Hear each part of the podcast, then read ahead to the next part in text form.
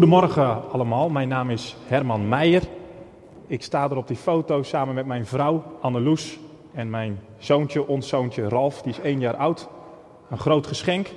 En bijna net zo'n groot geschenk is het dat hij sinds een paar weken s'nachts doorslaapt. En dat uh, helpt ook bij ons erg mee. Wij wonen op Rotterdam-Zuid. Zijn vanmorgen met de fiets de Maas ondergedoken. Het, het overjordaanse achter ons gelaten en nu hier in Noord. Ik werk bij een uh, stichting die zich inzet voor de vervolgde kerk. Ik heb theologie gestudeerd, mijn vrouw heeft communicatie gestudeerd en werkt in Den Haag bij een stichting die zich inzet voor prostituees, Stichting De Haven. Er gaat voor ons veel veranderen, want wij gaan in de loop van dit jaar naar Malawi verhuizen om daar uitgezonden te worden namens de GZB.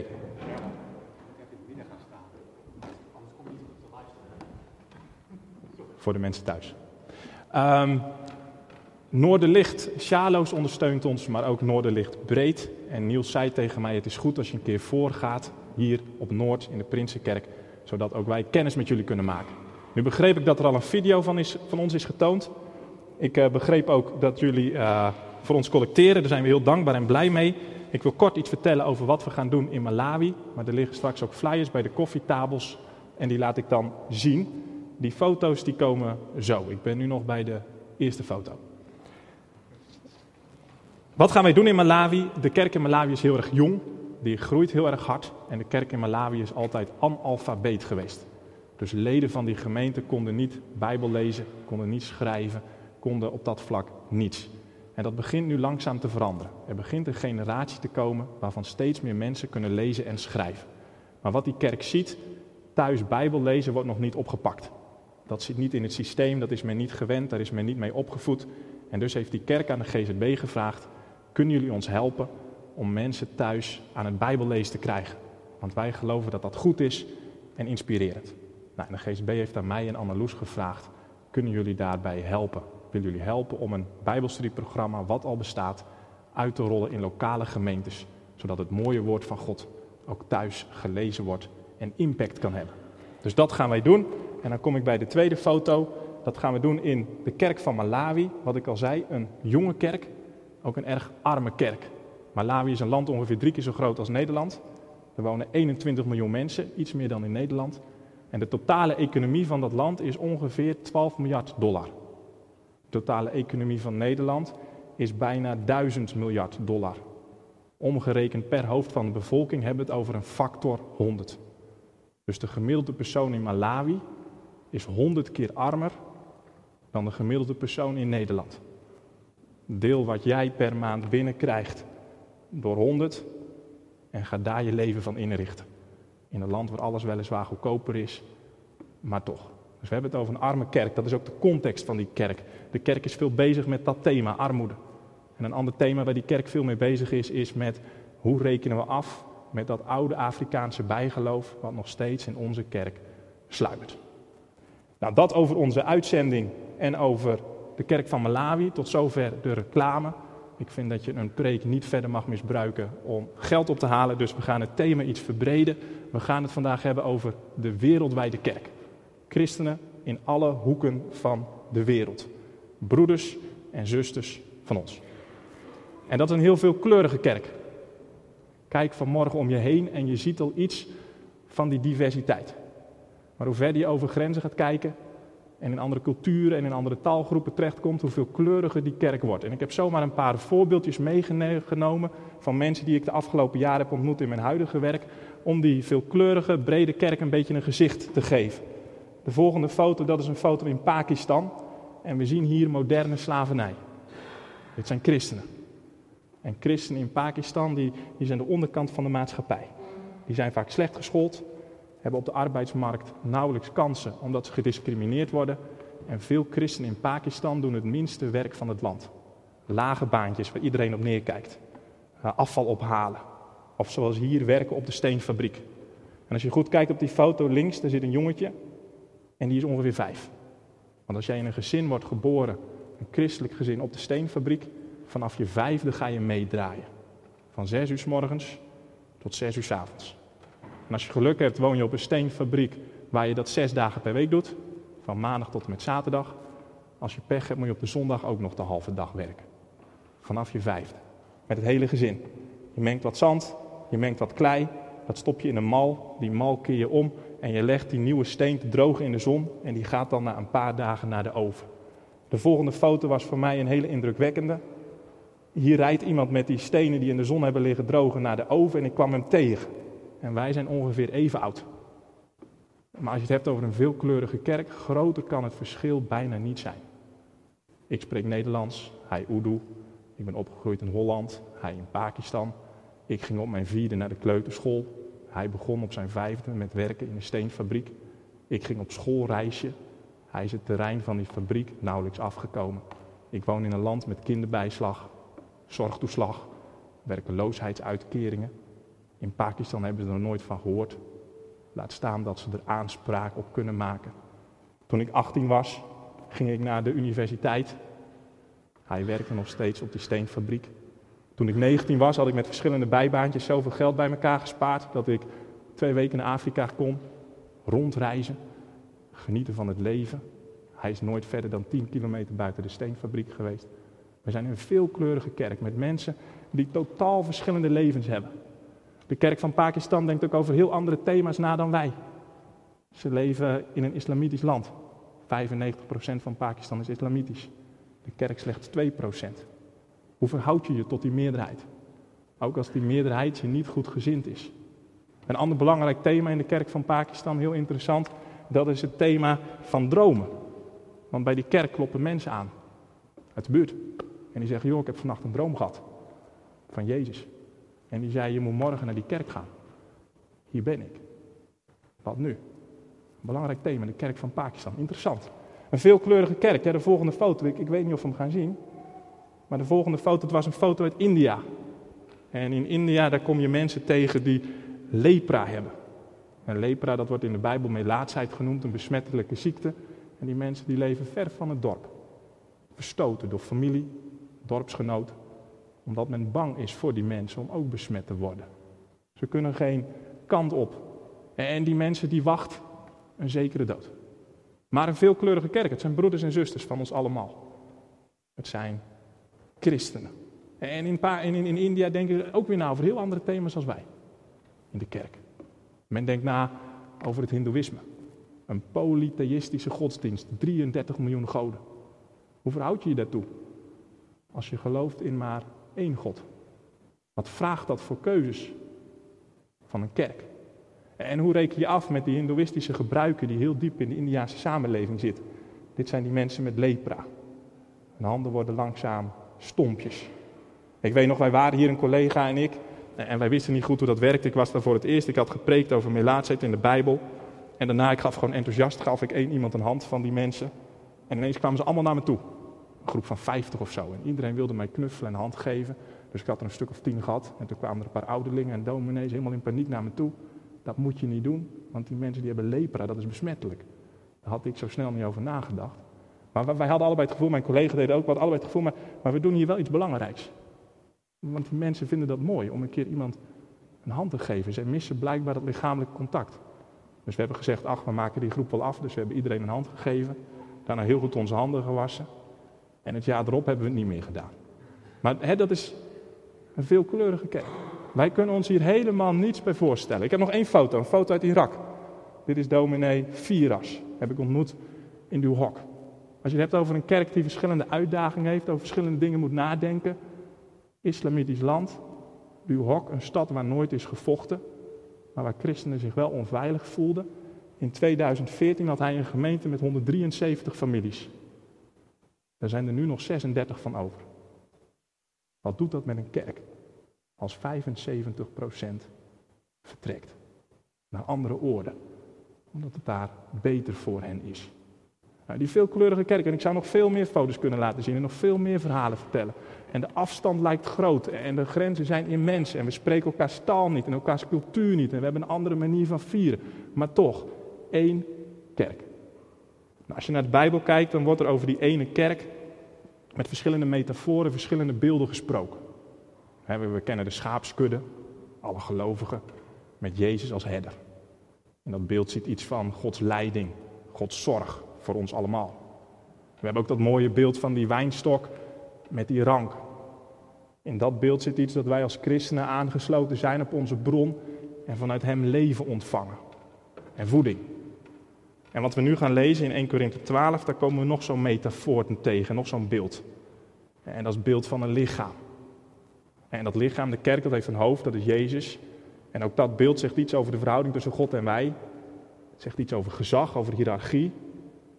Maar hoe Paulus dat beeld in 1 Korinthe 12 uitwerkt, het zegt ook iets over hoe wij ons verhouden tot andere delen van het lichaam. Tot andere christenen. Wereldwijd. En daarom gaan we erover lezen. In de hoop dat het ons inspireert en dat het ons een weg wijst van joh, hoe kunnen we daar invulling aan geven? Aan dat broeder en zuster zijn van mensen heel ver weg die niet op ons lijken, maar toch verbonden zijn. En misschien uh, moedigt dat ons wel aan om zelf iets te doen met die wereldwijde kerk. Dat gaan we eens verkennen. Ik lees 1 Korinthe 12 vanaf vers 12. Een lichaam is een eenheid die uit veel delen bestaat. Ondanks hun veelheid vormen al die delen samen één lichaam. Zo is het ook met het lichaam van Christus. Wij zijn allen gedoopt in één geest en zijn daardoor één lichaam geworden. Wij zijn allen van één geest doordrenkt, of we nu Joden of Grieken, uit Pakistan of Irak, uit Nederland of uit uh, India komen, of we nu slaven of vrijen zijn. Immers, één lichaam bestaat niet uit één deel, maar uit vele. Als de voet zou zeggen: Ik ben geen hand, dus ik hoor niet bij het lichaam, hoort hij er dan werkelijk niet bij? En als het oor zou zeggen: Ik ben geen oog, dus ik hoor niet bij het lichaam, hoort het er dan werkelijk niet bij? Als het hele lichaam oog zou zijn, waarmee zou het dan kunnen horen? En als het hele lichaam oor zou zijn, waarmee zouden wij dan kunnen ruiken? God heeft nu eenmaal alle lichaamsdelen hun eigen plaats gegeven, precies zoals Hij dat wilde. Als ze met elkaar slechts één lichaamsdeel zouden vormen, zou het dan nog een lichaam zijn? Het is juist zo dat er een groot aantal delen is en dat die met elkaar één lichaam vormen. En dan lees ik nog vers 26 en 27. Wanneer één lichaamsdeel pijn lijdt, lijden alle andere delen mee. En wanneer één lichaamsdeel met respect behandeld wordt, delen alle anderen in die vreugde.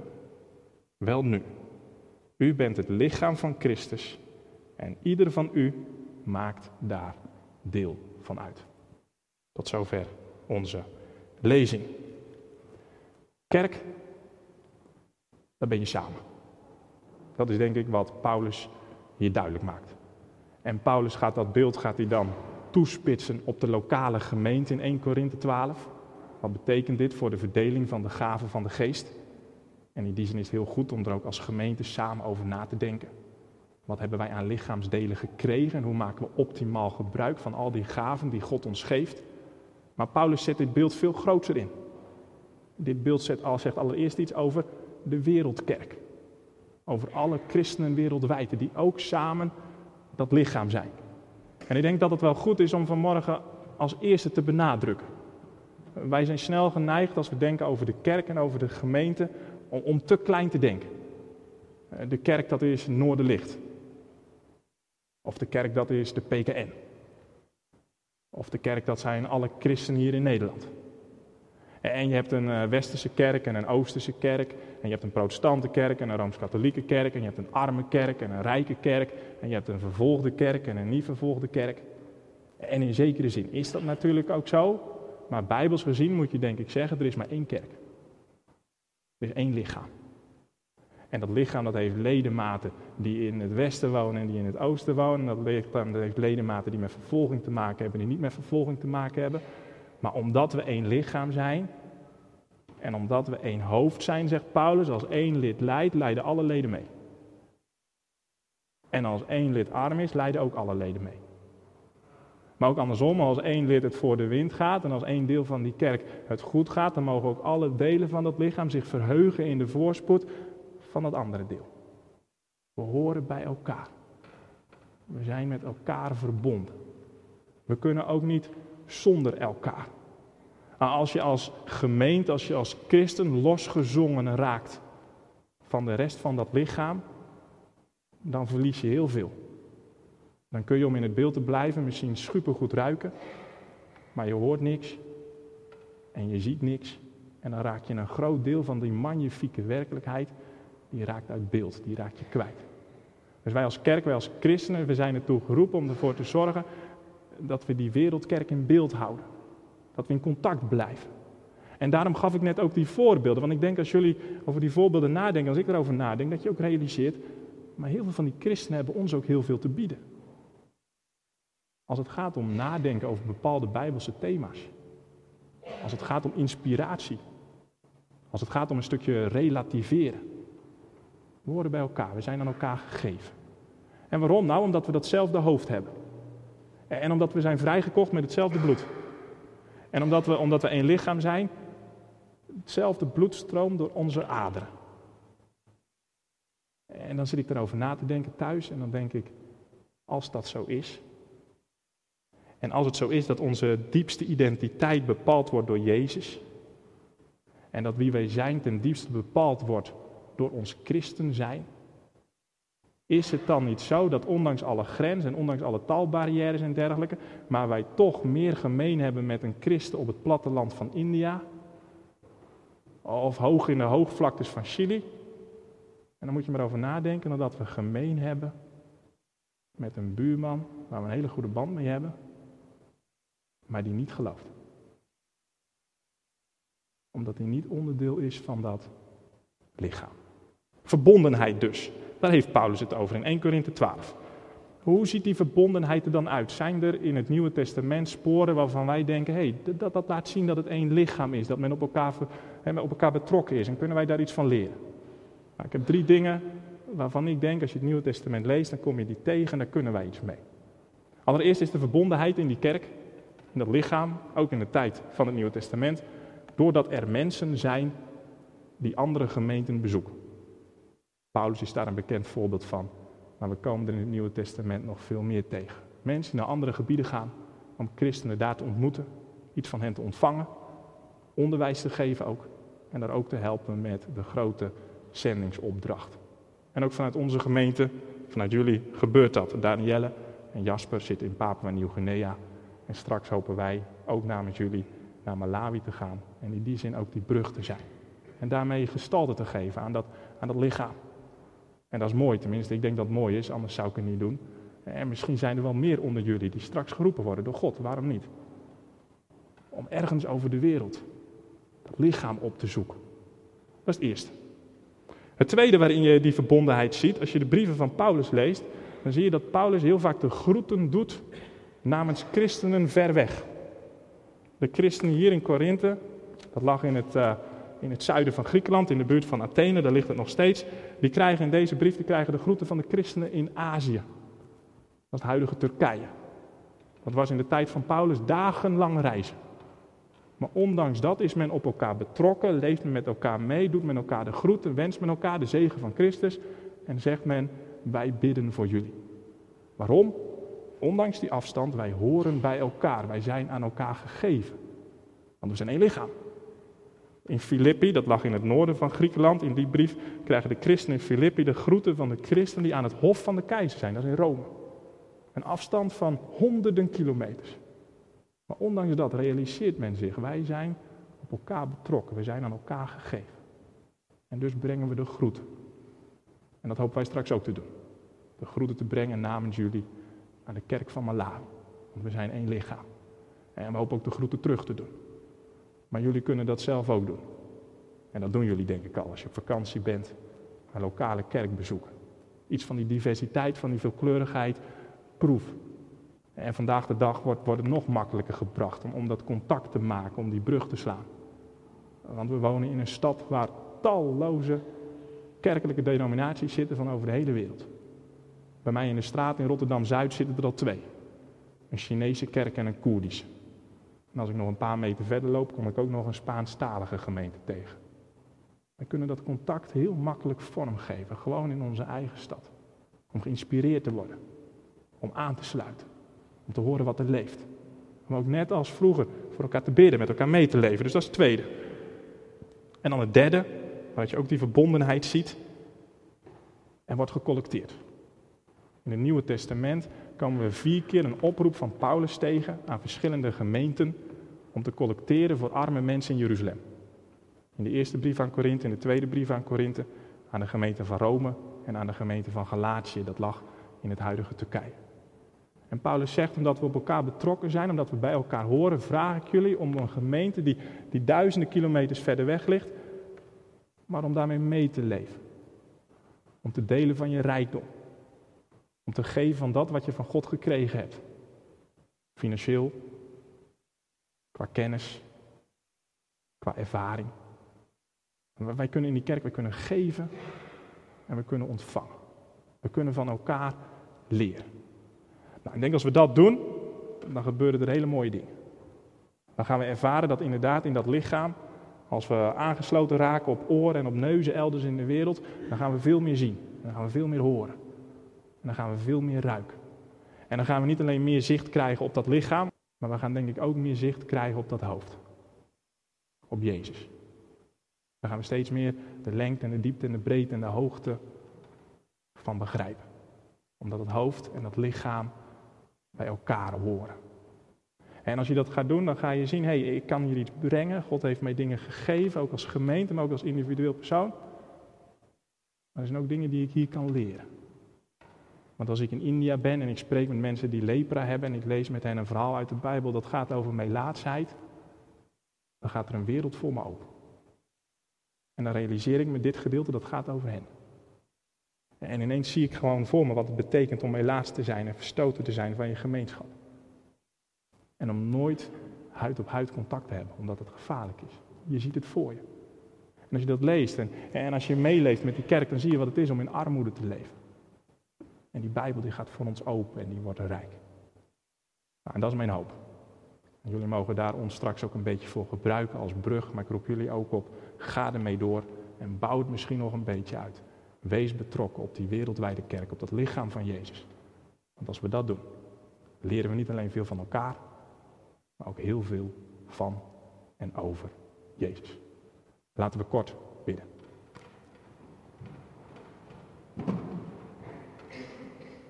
Vader in de hemel, goede God, dank u wel voor dat schitterende beeld. Dat beeld van dat lichaam, die metafoor. En we realiseren ons dat u door dat lichaam heen, al die verschillende delen, overal, dat u ons heel veel leert. En dat we daardoor ook heel veel zicht krijgen op u. En dan bieden we ons vanmorgen gewoon aan, als persoon en als gemeente. God, gebruik ons. In die veelkleurige mozaïek.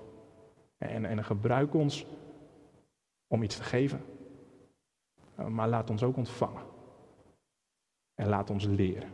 Zodat we niet met een geamputeerd lichaam door deze wereld gaan maar werkelijk aangesloten zijn op alles wat u ons geeft. Dat bidden we in de naam van uw opgestane zoon. In de naam van Jezus, ons hoofd. Amen.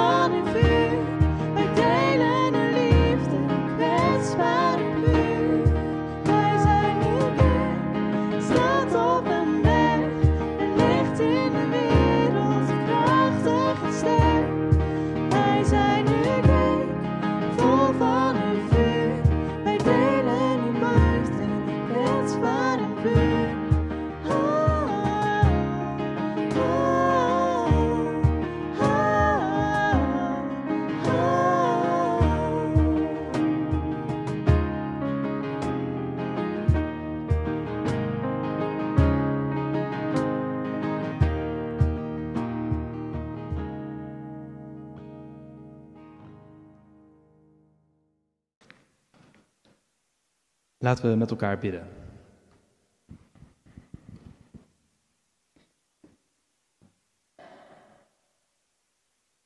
Eeuwige God, wij danken u voor uw wereldwijde kerk. In al haar kleur en diversiteit. Dank dat we door het geloof in u ons verbonden mogen weten met elkaar. En met alle volgelingen van Jezus, waar ook ter wereld. We u voor deze kerk, dit huis, deze plek, deze gemeenschap. Dat we hier in vrijheid samen mogen komen om stil te worden en te bidden, te zingen en te luisteren naar woorden van u. Goede God, wij bidden u ook voor uw kerk. En voor alle mensen die omwille van hun geloof worden vervolgd of niet de vrijheid hebben om hun geloof open te beleiden. Schenk deze mensen moed om staande te blijven als het zwaar is.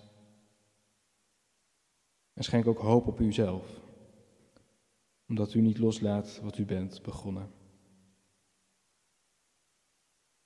En Heer, geef ons oog voor onze medemens. Ver of dichtbij, wie het ook is. We zijn tenslotte allemaal mensen, geschapen naar uw beeld. Wil u ook bidden voor Herman en Anneloes en Ralf, in het bijzonder voor dat moment uh, later dit jaar, als zij naar Malawi vertrekken om daar te wonen en te werken. Heer, laat hen tot zegen zijn voor de mensen daar. Dat hun werk mag bijdragen aan de opbouw van de kerk en de gemeenschap in Malawi. Maar ook aan de wereldwijde kerk en de kerk hier. Wees met hen. Tot slot bidden we u, gaat u met ons mee deze week weer in. Wees met ons in ons werk, in onze studie in de ontmoetingen die we zullen hebben, in hoe we ons voelen of wat er ook in ons leven speelt. Wij bidden u, wees met ons.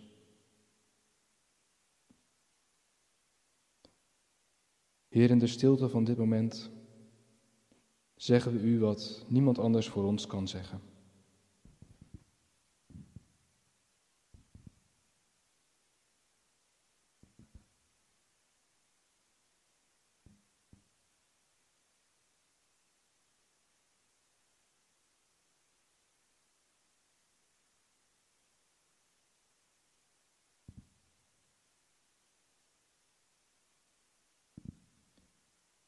Al deze dingen leggen we bij u in de naam van Jezus, de levende Heer. Amen.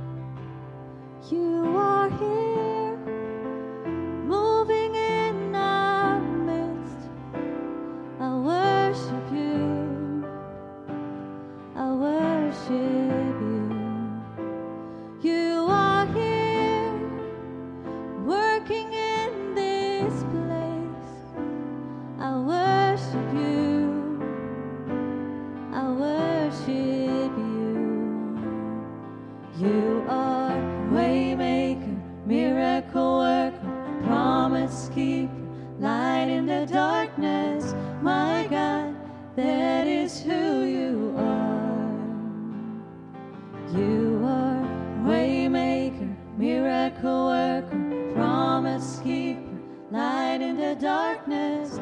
My God, that is who you are. You are here.